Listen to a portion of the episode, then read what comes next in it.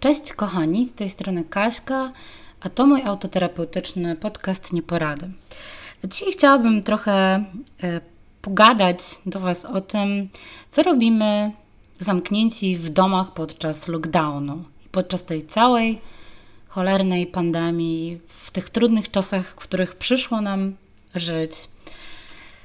Wiecie, ja zawsze marzyłam o tym, żeby pracować z domu. I tak się akurat zdarzyło, że mam taką pracę, którą wykonywałam e, siedząc w domu na tak zwanym home office, zanim jeszcze cała ta pandemia wybuchła. Więc dla mnie praca z domu nie jest e, czymś niezwykłym. Byłam do tego przyzwyczajona, wiedziałam mniej więcej z czym to się je. I no, właściwie to niewiele w tym zakresie się dla mnie zmieniło. To, co się.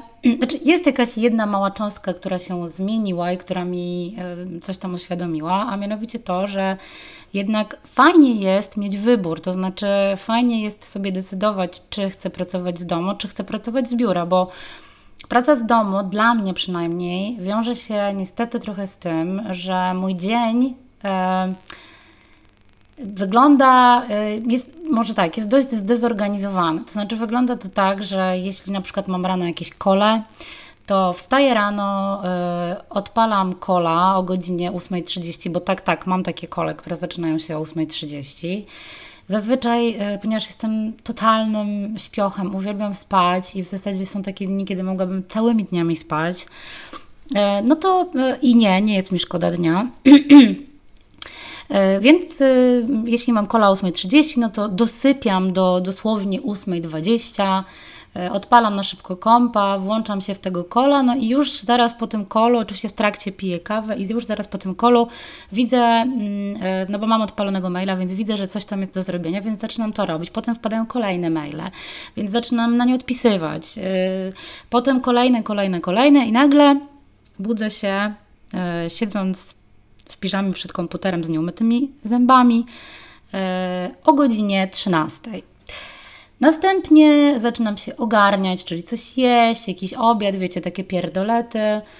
No i to wszystko zajmuje mi pewnie z jakąś godzinę, półtorej. Jeszcze w międzyczasie muszę psa gdzieś tam wyprowadzić. No więc ląduję w godzinie mniej więcej 14 czy tam 15 i w zasadzie to już e, no, zaczyna się powoli robić szaro. To już jest taki moment, że e, muszę się szykować do wyjścia, no bo muszę odebrać syna z przedszkola. A potem następuje ta szaruga pieprzona, która, y, no, taka jest akurat teraz aura i taka jest pogoda, więc tak jest. I, i mnie, słuchajcie, gdzieś w okolicach godziny 16-17 dopada po prostu taki śpioch, ale po prostu coś tak okropnego, że y, nie jestem w stanie tego opanować. Często zdarza się tak, że po prostu mm, idę spać, jak taki, wiecie, stary człowiek łapie taką, taką drzemkę przed telewizorem. To skutkuje z kolei tym, że jeśli pozwolę sobie spać nieco dłużej niż 15 minut, no to automatycznie wchodzę w mm, sytuację taką, że potem siedzę do godziny, nie wiem, drugiej w nocy albo trzeciej.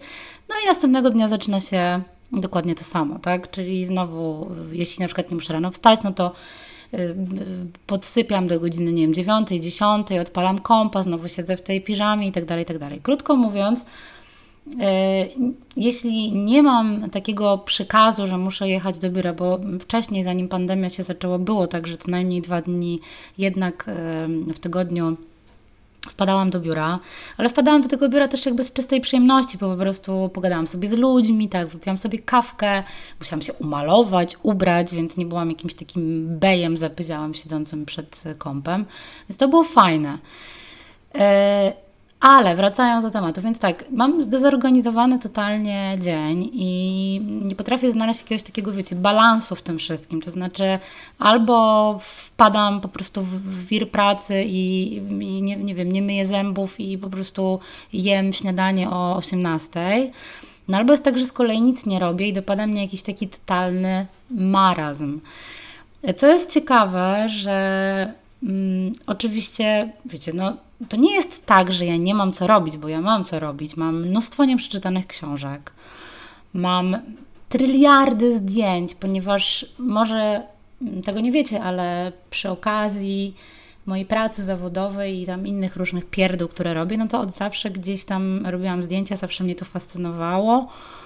I no nadal, nadal to robię, nadal to kontynuuję, więc robię zdjęcia. No ale wiecie, robienie zdjęć i trzepanie tych zdjęć po prostu na okrągło wymaga też pewnej systematyczności, na przykład w archiwizowaniu tych zdjęć.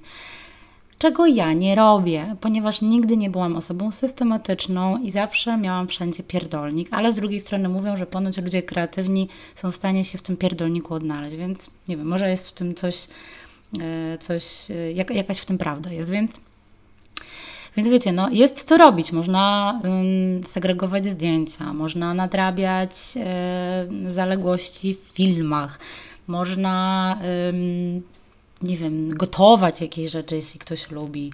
Można właśnie czytać książki, można, nie wiem, zacząć ćwiczyć. No i wszystko fajnie. A, zrobić oczywiście porządki w szafach, i gdzie tam sobie tylko jeszcze chcecie.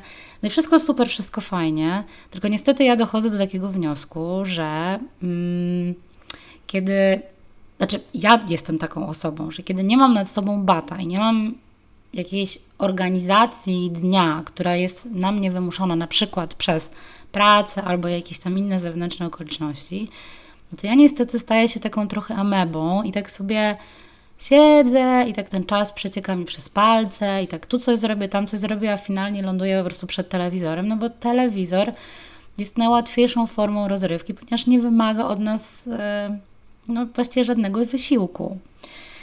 Więc bardzo jestem ciekawa, y, co Wy robicie, czy, czy y, też jesteście takim, taką amebą, czy może jednak się zmusiliście do jakiejś aktywności, y, czy jak się w ogóle czujecie z, z tym, że mm, no, że nie bardzo jest co robić teraz i jak sobie organizujecie ten czas, bo ja też y, przez pewien czas y, miałam takie poczucie, i zresztą chyba do tej pory mnie coś takiego dopada, że wiecie, że wydaje mi się, że tak, nie wiem, wszyscy inni dookoła robią coś zajebistego, a ja tak siedzę i dłubię w nosie i tak wydaje mi się, że mam tysiąc fajnych pomysłów w głowie i yy, w zasadzie to nawet już plan mam na to, jak te pomysły zrealizować, ale finalnie do realizacji nie dochodzi, bo mi się odechciewa.